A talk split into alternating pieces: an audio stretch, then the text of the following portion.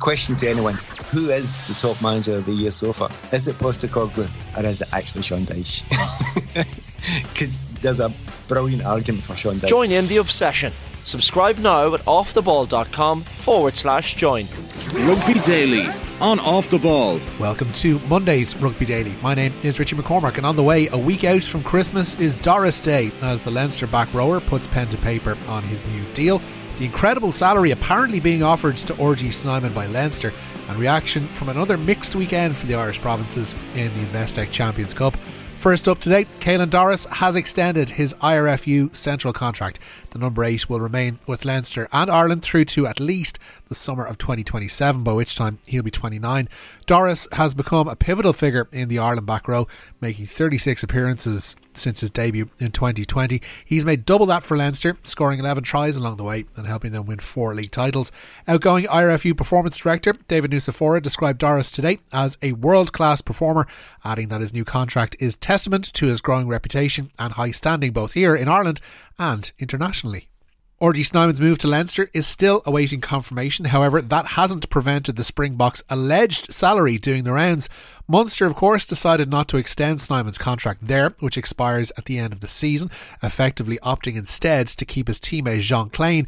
It had been reported back in South Africa that the Stormers were bidding in the region of 490,000 euro a year to bag the World Cup winner.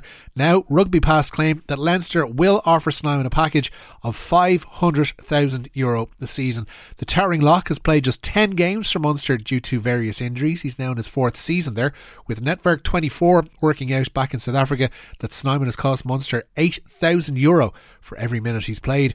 Speaking to Off the Balls, Cuan O'Flaherty, after Saturday's win over Sale, Leo Cullen was asked if the speculation surrounding Snyman had distracted their preparations for that Pool 4 clash.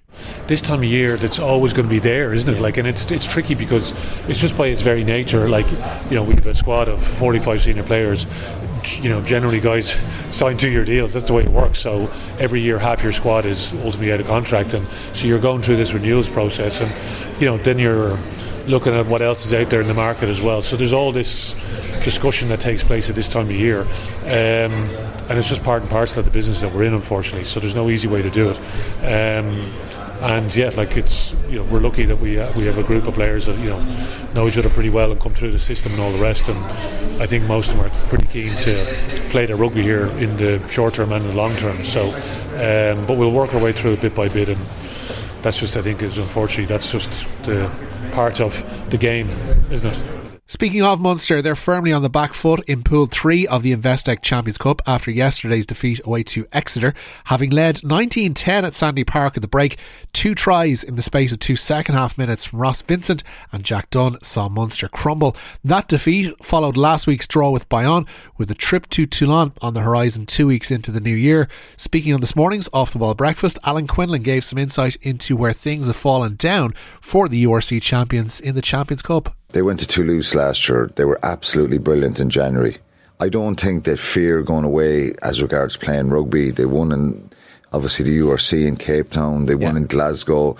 Um, it's the fundamental stuff that's letting them down, and that's the stuff up front that traditionally you'd associate Munster being strong at, um, which is is kind of worrying and concerning. And uh, you pro- we're probably going to talk about Connacht in a minute, but Connacht are in a similar position. They're a very similar side to Munster. Munster ha- probably looked at the Connacht template around attack and got so much better. Connacht's attack is so exciting to watch, but again, they're just underpowered set piece time.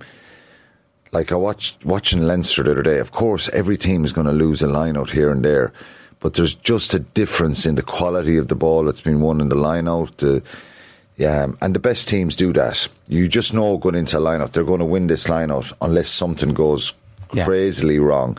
Whereas you just have a fear. And Connacht the week before against uh, when they're playing Leinster at home, they lost three or four lineouts in that second half, and I, and and it just makes a difference when you're in games where you know, they're hanging in the balance. You're trying to protect the lead or you're trying to chase a lead. They're the moments. And Munster lost those moments yesterday. And it's similar to, to a little bit to Connacht again at the weekend. And Saracens just control and probably ultimately at the end of it, you can start picking through it all. you're lacking a little bit of physical strength and power and, and, and a couple of bruisers up front who win you those collisions. They're dominant in the in the physical stakes, and um, you know you can't just invent those players or, or you know you have to make do. But um, certainly when you have injuries and the depth chart isn't as, as strong as the top teams, it's an issue. Mack Hansen is back in the frame for Connacht's URC trip to Ulster this Friday. The Ireland winger was forced to miss Saturday's Investec Champions Cup loss away to Saracens with the same foot injury sustained in the recent loss to Bordeaux. That good news offsets largely bad news on the injury front for Connacht today. Dermot Kilgallen needs to see a specialist regarding the hamstring injury sustained after his second half introduction for John Porch. Paul Boyle suffered an eye injury at the StoneX Stadium and will see a specialist himself this week. A New Year's Day return against Munster Miwa is the target for Oisin Dowling after his shoulder problem. Finally, back to Leinster, who made it back to back wins in Pool 4 live on Saturday's off the ball. However, they conceded two late tries in a 37 points to 27 bonus point win over Sale at the RDS. Speaking after the game, head coach Leo Cullen talked to Cuan O'Flaherty. You mentioned during the week you're looking for a proper performance. Would you define that as a proper performance? Uh, no, I think we only really got that probably, what, five minutes before half time and probably 20 minutes after, 20 to 25 minutes after half time. So, um, you know, the first 30 minutes, yeah, we weren't accurate enough really. And then the last, whatever, five, 10 minutes again, probably had some opportunities. Um, but again, it's credit to Sale as well, a bloody physical team. And they were, they were, as I said, they were tough enough to crack. Would you be frustrated or annoyed about the first five minutes, the last five minutes? The players looked a bit frustrated out there that they weren't performing at the level they would hope to play at even.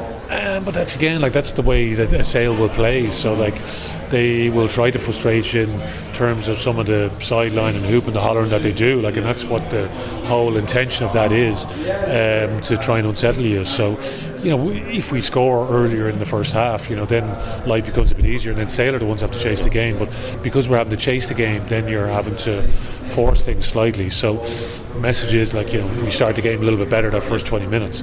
Um, but again, you know, we're maybe Robbie's a little bit lucky in terms of that uh, yellow cards, um, and then some of the execution pieces that were are in our control. So again, that's what we need to get better at. Game's over. You can park it. Two wins out of two in Europe. You must be happy with that. Um, yeah, like we've unbelievably tough pool. So like it's you know as you say, like it's the first two wins, our first two games are done, and we've got two wins. Um, but you know, Stade Français it's not going to be easy at Aviva, and then we're over in Leicester the following week, and you know, but that's sort of it's parked a little bit for now because now it's back to URC trying to accumulate points. Um, it's going to be a great battle, isn't it? Down the 26th against Munster, um, you know, so making sure that we treat the fixture with the respect that it, it deserves, um, because it'll be two sets of players going full at it again, just like it was in the Aviva a couple of weeks ago. Um, and then we've Ulster here on New Year's Day, and again, it's on that short turnaround. So we try and manage that a little bit better, maybe than we have this last six day turnaround. That's it for today's Rugby Daily. Don't forget to subscribe to the OTB Rugby feeds to keep this podcast coming to you free of charge Monday to Friday. My name is Richie McCormack, and I will have more Rugby Daily for you tomorrow. Till then, thanks for listening.